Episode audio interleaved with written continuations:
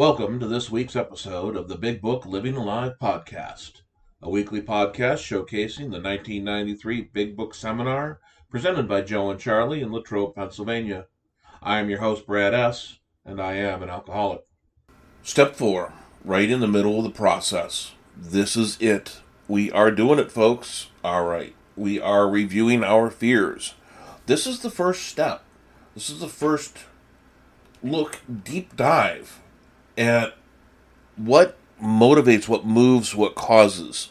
So we've got fears, we've got uh, sexual conduct, we've got resentments, we've got a couple of things we'll delve in over the next couple of weeks. But let's start with fear and see what Joe and Charlie have to tell us about working through this in our fourth step. Now, Bill gives us on page 68 in the first paragraph basically the same set of instructions to review our fears as he did for resentments, except worded a little bit differently. He's not about to repeat himself exactly the same twice in a row. So we made up another little sheet. It looks exactly like the resentment sheet, practically, only we called it a review of our fears. In column one, we make a list of our fears. We put them on paper like the book tells us. Now, we men, we tend to say, well, we don't have very much fear. We're tough, we're macho.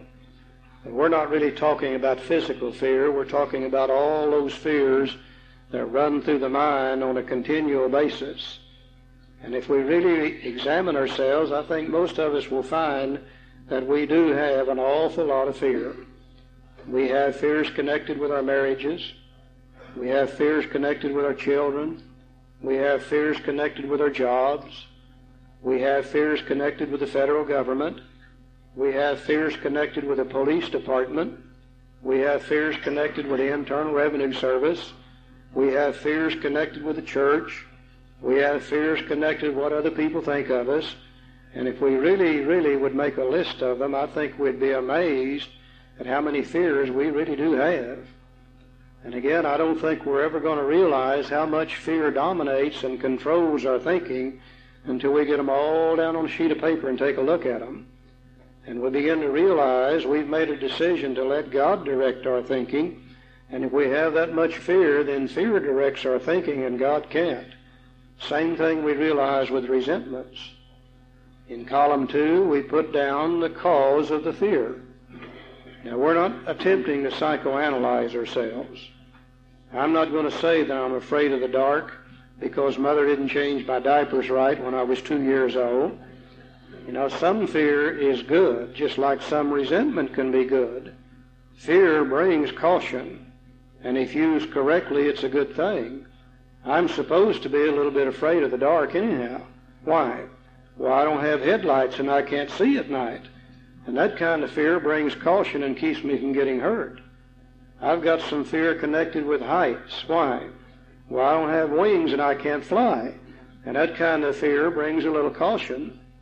But if it should keep me from going outside after dark, or if it should keep me from riding in an elevator, then I better look at it very closely because it's controlling and dominating me. I think most of our fears, for most of you, I believe you'll find the same thing that I did. Usually my fears are connected with about one of three things, period. Normally I'm scared to death because I've done something I shouldn't have done, and I'm scared to death of what they're going to do when they catch me. That's why I was afraid of the police department and the Internal Revenue Service and the federal government and etc. Or I find that I'm scared to death that I've got something and I'm going to lose it. Or I find that I'm scared to death that I want something and I'm not going to get it. Nearly always my fears revolve around one of those three things. Second column, we just put down the cause of the fear. Third column, what part of self is affected? I can't experience fear unless there's a threat to one of the basic instincts of life. If you threaten my social instincts in any way, if you threaten my security in any way, if you threaten my sex life in any way, or if you threaten my ambitions, my plans for the future in any way, it automatically creates fear. And for the first time, I begin to realize where fear comes from.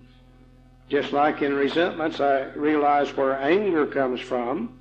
I begin to realize that fear comes from a threat to one of the basic instincts of life. And now that I know where it comes from, there's a possibility with God's help, maybe I can get a handle on it, and I don't have to react with as much fear as I used to. Column four, what's the exact nature of the wrong? Now, the fear is the wrong. It's defined as incorrect believing, and we'll find in a majority of the cases that our fears are incorrect believing.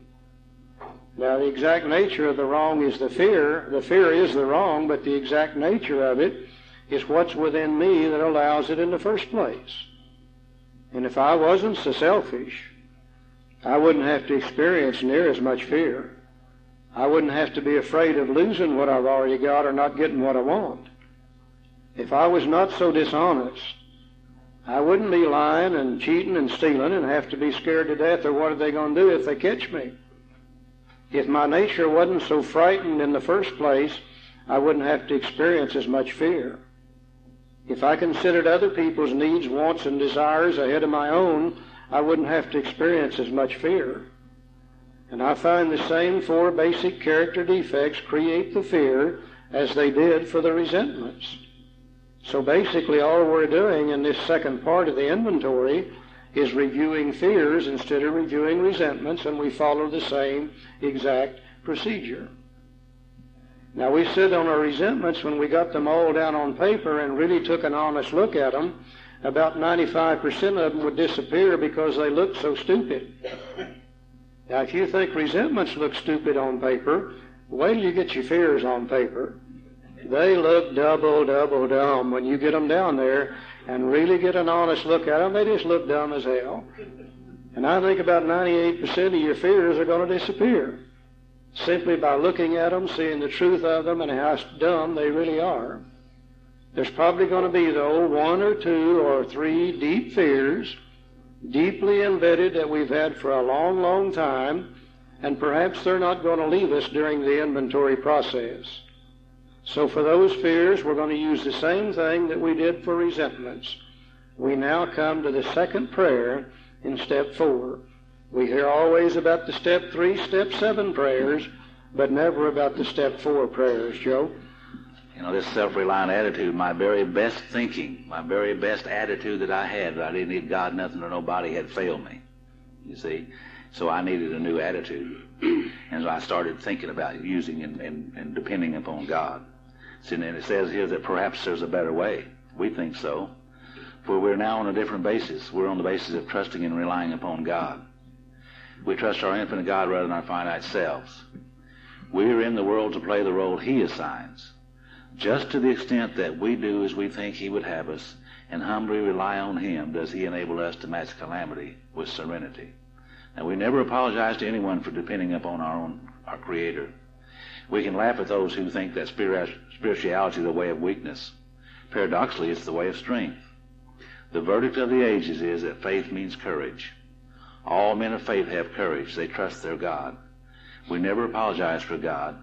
Instead, we let Him demonstrate through us what He can do. Here's the prayer. We ask Him to remove our fear and direct our attention to what He would have us be. At once, we commence to outgrow fear. And I begin to try to practice that idea I begin to try to not be so self-reliant, depending upon me, but start depending upon God and ask God to direct my life and my thinking. And at once I commenced to outgrow fear.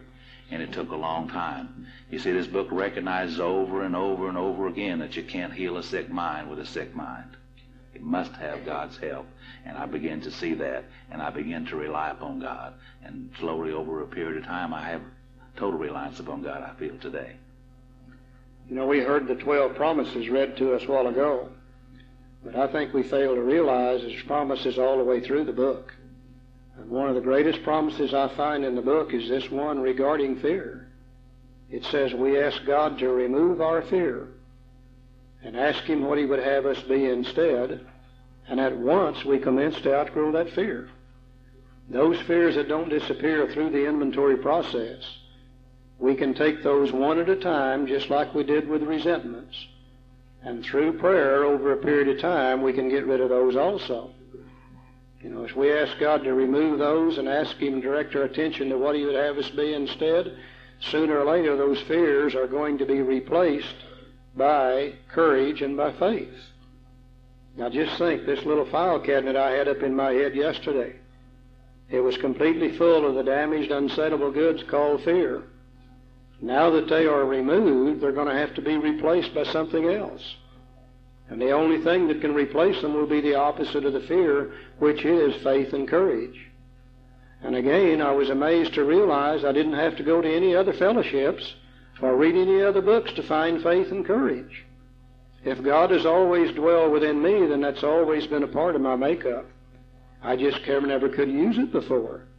In my chase for money, power, prestige, and sex, faith and courage had to be repressed, and I began to operate on fear, resentment, and all those other things that went with it.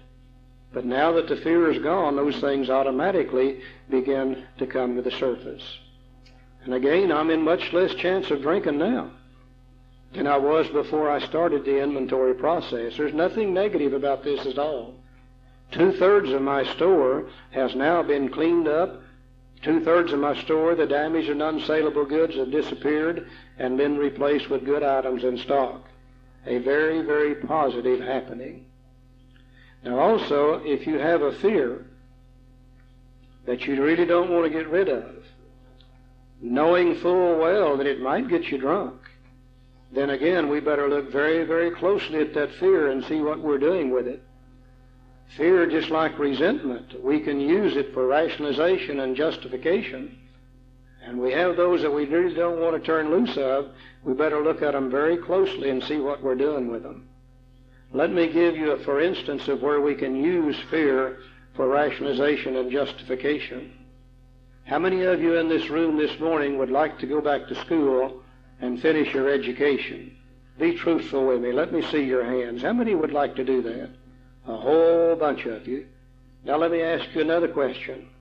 How many of you are really going to do that? Be truthful. Let me see your hands. Less than half that number went up this time. Why? Nothing in the world but fear. Fear we can't measure up. Fear of failure. Fear that we're going to look bad, and etc. keeps us from doing things we really would like to do. Sometimes fear also can be used to justify doing things that we know good and well we shouldn't be doing in the first place. So if we've got those kind of fears, we better look at them very closely because they are controlling and dominating our thinking and we've made a decision to let God do that, and if fear does, then we can't. You know, in, in my particular case, one thing I've always loved to do all my life, I love to work with my hands. And I always wanted to build a set of kitchen cabinets. For some reason, I just always looked like that's the thing I ought to do. But I never would build a set of them because I was afraid there would be a lot of mistakes. People would laugh and I would be embarrassed because I wasn't trained in how to do that. Well, one day after working this program for a period of time, I got enough courage to build myself a set of kitchen cabinets. Now, they don't look very good, and there's a lot of mistakes, and people laugh, but I really don't give a damn anymore, you see. this thing really does work if we'll work at it. Okay, we've removed now two of the things that block us off from the sunlight of the Spirit, and now we're going to start looking at the third common manifestation of self. Joe?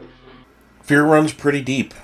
And as mentioned in Joe and Charlie, sometimes fear is good. I mean, I don't like spiders and snakes, and I have a very healthy fear of them, and that's good. But some of my fears, fear of what the police would do to me when I was in active addiction, or fear of what other people thought of me at work because I knew I wasn't giving my all. So taking this inventory and looking at this review and drilling down is how we free, or how I freed myself from these fears. And it's not a pretty look. Sometimes the deep dive opens up wounds. But that is where the healing of the other steps will definitely help. And the fourth step prayer can also be used to help us see that we need to release ourselves from these fears if we're going to let love into our hearts. I also wanted to mention that you don't have to use worksheets like we do in our weekly Joe and Charlie meeting that I attend. You can go to page 63, grab a pen and paper, and do the original step four as it was outlined by Bill W. in the book. There is no right or wrong way. Some people do find that a worksheet does help bring out the different areas or some of the subject or underlying issues they might not think of. But there is no need to use any other form, any other material except the big book.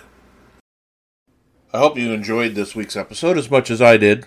If you'd like just the raw Joe and Charlie portion of the podcast, that is available on our Patreon site. The link to that is available on our website or in the pinned comment. Until next week, this is the Big Book Living Alive Joe and Charlie podcast.